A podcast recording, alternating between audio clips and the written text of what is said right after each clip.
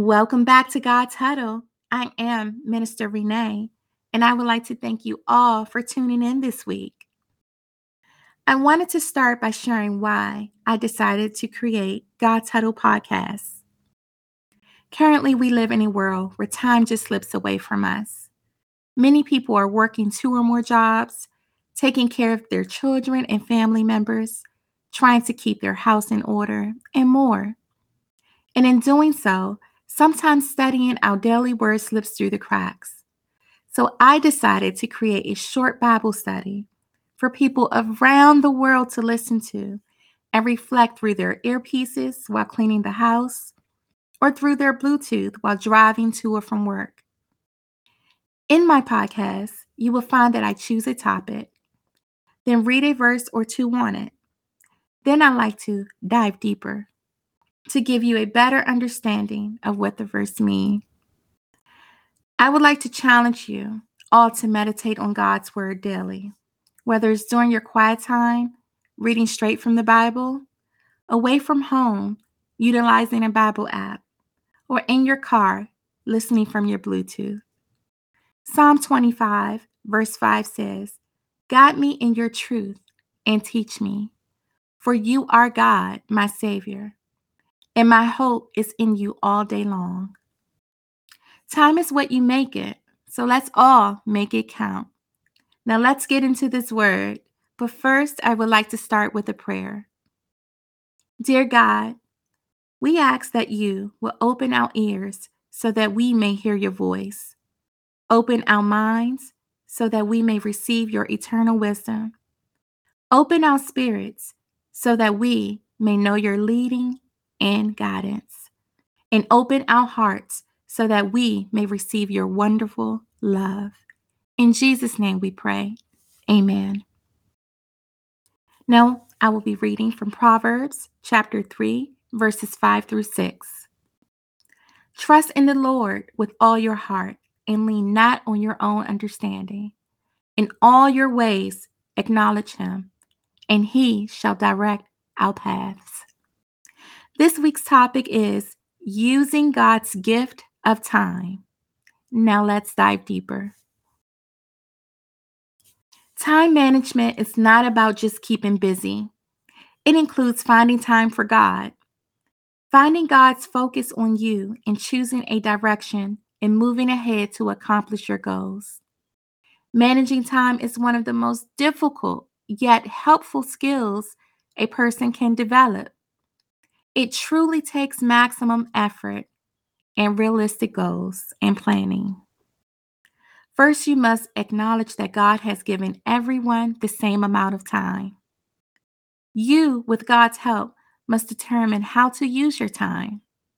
We often make the mistake of letting others decide our priorities and make our schedules. Romans chapter 12, verse 2 says, Do not be conformed to the pattern of this world, but be transformed by the renewing of your mind. Then you will be able to test and approve what God's will is his good, pleasing, and perfect will. Remember that by using small bits of time faithfully, you can accomplish great, great things. The challenge we face is not to orchestrate our life or to plan our year, but to order each day, allowing for sufficient rest, proper nourishment, and exercise and quiet time spent exclusively with the Lord. To focus on what is important. Meaningful, meaningful time must be assigned for relationships, especially with loved ones, your spouse, and children at home. To the Hebrews, a day began in the evening with rest and family fellowship as well as study and meditation on God's word. Psalm chapter 55, verse 17 says, Evening and morning and at noon I will pray and cry aloud, and he shall hear my voice. Praying morning, noon, and night is an excellent way to maintain correct priorities throughout every day. Daniel followed this pattern in Daniel chapter 6, verse 10 as did Peter in Acts chapter 10, verses 9 and 10. One way to do this is to devote the evening hours to quiet rest, reflection, and inner preparation. In other words, to prepare yourself in the evening for the coming day, as well as to plan your day's schedule upon rising in the morning. The prayers of God people are effective against the overwhelming evil in this world. In Matthew 6, verses 33, Jesus tells us to seek first the kingdom of God and his righteousness, and all these things shall be added to you. To seek first the kingdom of God and his righteousness means to put God first in your life, to fill your thoughts with his desires, to take his character for your pattern, and to serve and obey him in everything. Friends, look at your values and priorities. What is important to you?